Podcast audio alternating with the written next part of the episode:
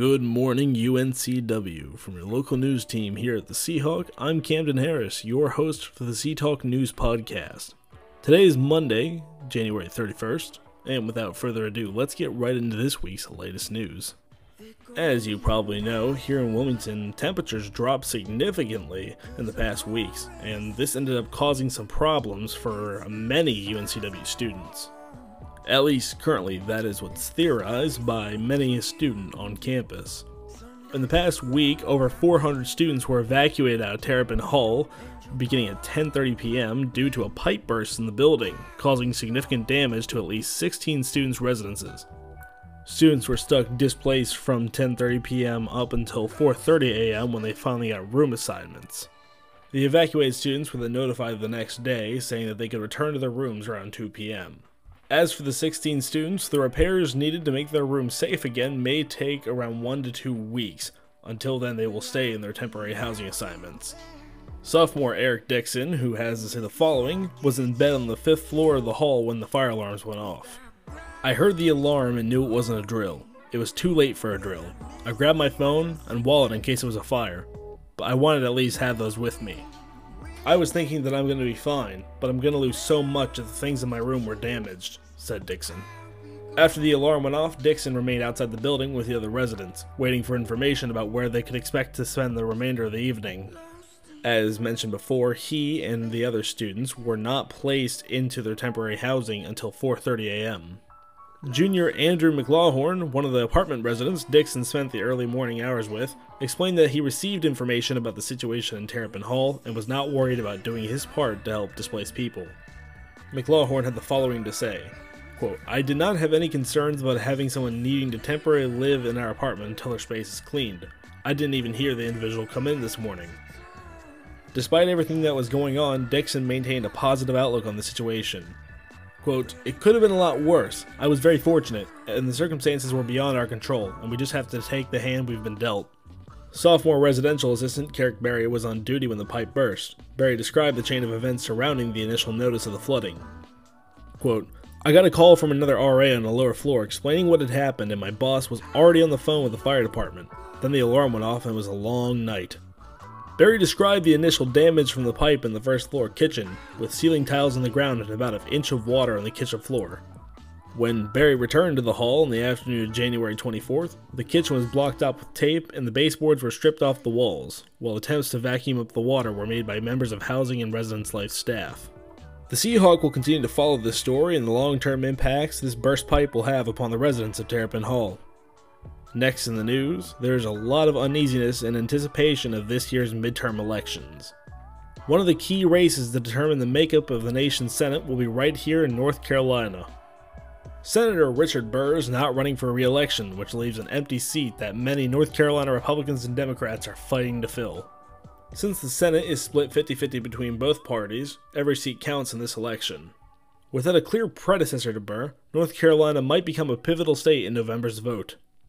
Currently, Democrats are controlling the White House with Joe Biden in office in 2022, as well as a majority vote in the House and Senate.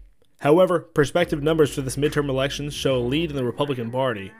The stakes for the U.S. Senate race are an all time high due to the unknowns of the future of the Senate.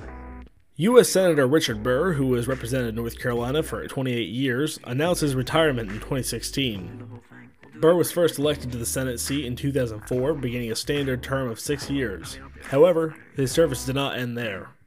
From 2015 to 2020, he chaired the Senate Intelligence Committee. Senate retirements have left seats open in three swing states this election North Carolina, Pennsylvania, and Ohio. The person elected, taking Senator Burr's place, would serve as one of the two representatives in the U.S. Senate. Their term would last six years. A third of the Senate will also be elected in this cycle. There are two voting dates for the midterm elections a primary election day and a general election day. Primary elections were originally scheduled for March 8, 2022, but were delayed due to redistricting issues. More on that later. The new primary date is May 17, 2022. On this day, voters will be able to vote on one nominee for the party they are registered with.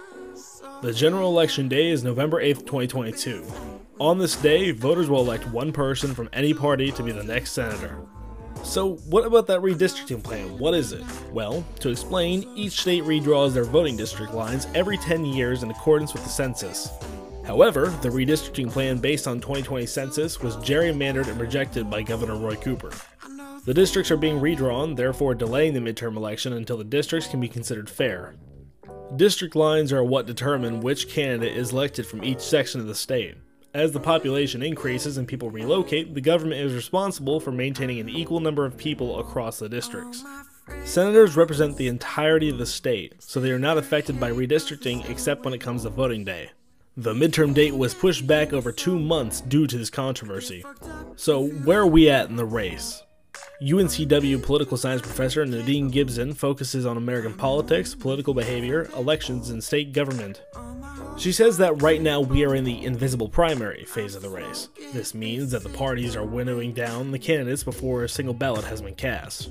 This period is a time for candidates to prove themselves among the campaign track, a time to raise money and solidify themselves as viable candidates in the public's eyes. Now, if you don't know what's going on, well, you're not alone. UNCW professor Aaron King had this to say Even people that do pay attention to politics are oftentimes burned out. Of course, as elections approach, more people pay attention. This is especially the case in presidential elections, but the attention goes way down in the midterm elections, and even more so in the primary elections. The problem here is that many people don't pay attention to primaries, even though that these are the races where parties choose who the nominees will be on the general election ballot in November. Well, what do the voters think so far? Well, the last time North Carolina saw a Democratic senator in office was in 2009 with Elena Kagan. Right now, the prospective Senate polls for the United States are almost too close to see a real difference in numbers. The ballots are almost split, with 42.9% of voters planning to vote Republican, and 42.7% going Democrat, and finally 14.4% unsure. In North Carolina, Ted Budd holds a prospective 41.1% lead over Cheri Beasley for the Republican seat. Cheri Beasley's prospective poll number sits at 37.9%. So, what's the next step?